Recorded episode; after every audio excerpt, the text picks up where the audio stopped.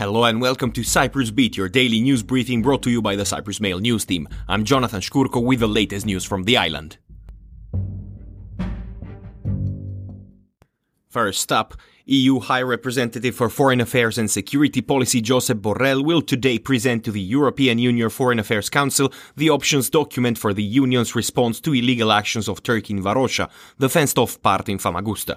According to an announcement from the Foreign Ministry, Minister Nikos Christodoulidis left for Brussels on Sunday to participate in the meeting.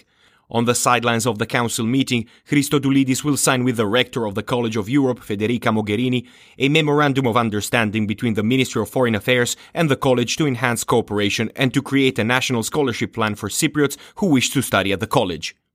Moving on, Israel has welcomed Cyprus's efforts to reinstate the Cyprus-Greece maritime passenger link and the possibility of extending the connection to Israel.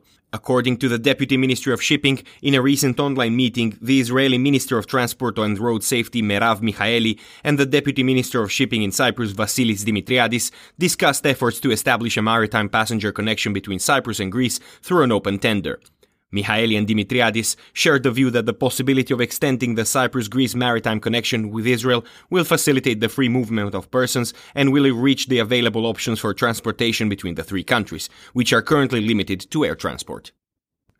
Elsewhere, a 30-year-old man from Syria arrested in connection with the double murder of two Russian tourists in Limassol was remanded by the court for eight days on Sunday.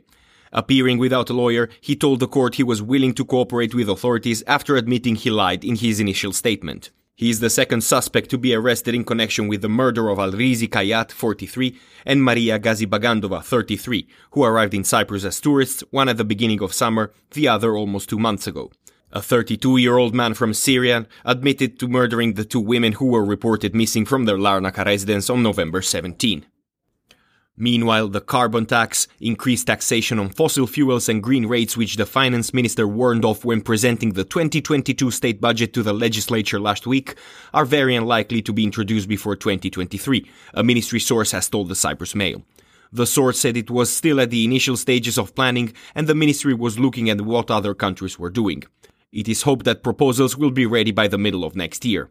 He added there would be also have to be consultation with stakeholders before anything is finalized and submitted for approval.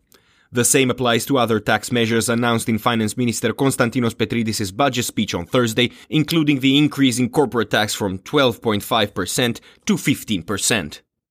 And finally, an additional 55 kilometers of bicycle lanes are to be developed around the island to promote cycling as a means of transport, the ministry has announced. Also, 17 actions are underway to promote cycling and active transport in general.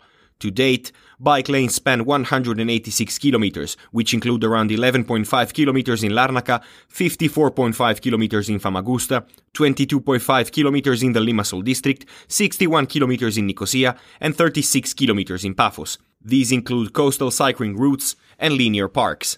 These will also be expanded by 19 kilometers in Famagusta, 16 in Nicosia, 8 in Limassol, and 6 in Paphos and Larnaca, the ministry said.